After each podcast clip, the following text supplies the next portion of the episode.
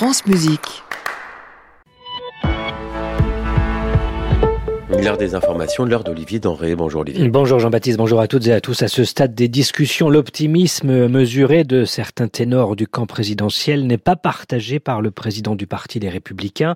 À l'issue d'une ultime réunion hier soir avec Elisabeth Borne à Matignon, Éric Ciotti a clairement indiqué qu'on ne pouvait pour l'instant pas parler d'accord à propos du projet de loi sur l'immigration. Le patron des LR a listé un certain nombre de demandes disant attendre des engagements fermes du gouvernement sur l'aide médicale d'État, sur les prestations sociales versées aux étrangers, mais aussi sur les moyens pour accélérer l'éloignement et l'expulsion des clandestins. La droite maintient donc la pression à quelques heures d'une commission mixte paritaire décisive. Sept députés et sept sénateurs se retrouvent à huis clos à partir de 17 heures au Palais Bourbon. S'ils ne parviennent pas à s'entendre, le projet de loi sur l'immigration sera abandonné, a averti la semaine dernière le chef de l'État, Emmanuel Macron, à qui les opposants à ce texte adressent ce matin une lettre ouverte. Des associations, des syndicats, des universitaires et des politiques demandent le retrait pur et simple d'un projet récemment durci par les sénateurs. Des marches sont par ailleurs prévues aujourd'hui à Paris entre la place de la République et l'Opéra Garnier. La préfecture de police a de son côté interdit les rassemblements et les manifestations à proximité de l'Assemblée nationale en faisant valoir entre autres des risques de troubles à l'ordre public. Les représentants des supporters de football face à la ministre des Sports, la, réunion de ce matin évoquera euh, les violences qui gangrènent de plus en plus de rencontres depuis le début de la saison de Ligue 1. Le 2 décembre dernier, avant le match entre Nantes et Nice, un supporter nantais a été tué par un chauffeur de VTC qui transportait des fans du club niçois. Depuis ce drame, les pouvoirs publics multiplient les interdictions et déplacent de déplacement, mais dans bien des cas, ces interdictions sont annulées par le Conseil d'État.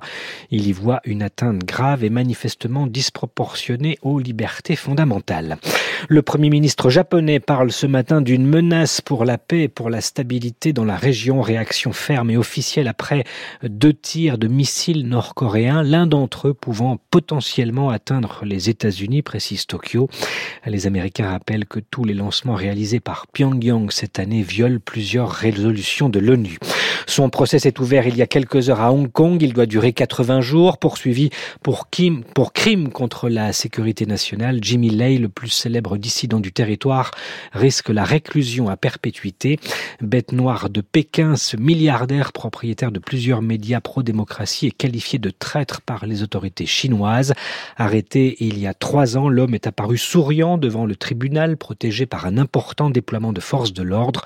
Les Américains et les Britanniques ont juste avant l'ouverture du procès réclamé la libération de Jimmy Lay. De nombreuses associations, parmi lesquelles Reporters sans frontières, dénoncent une parodie de justice.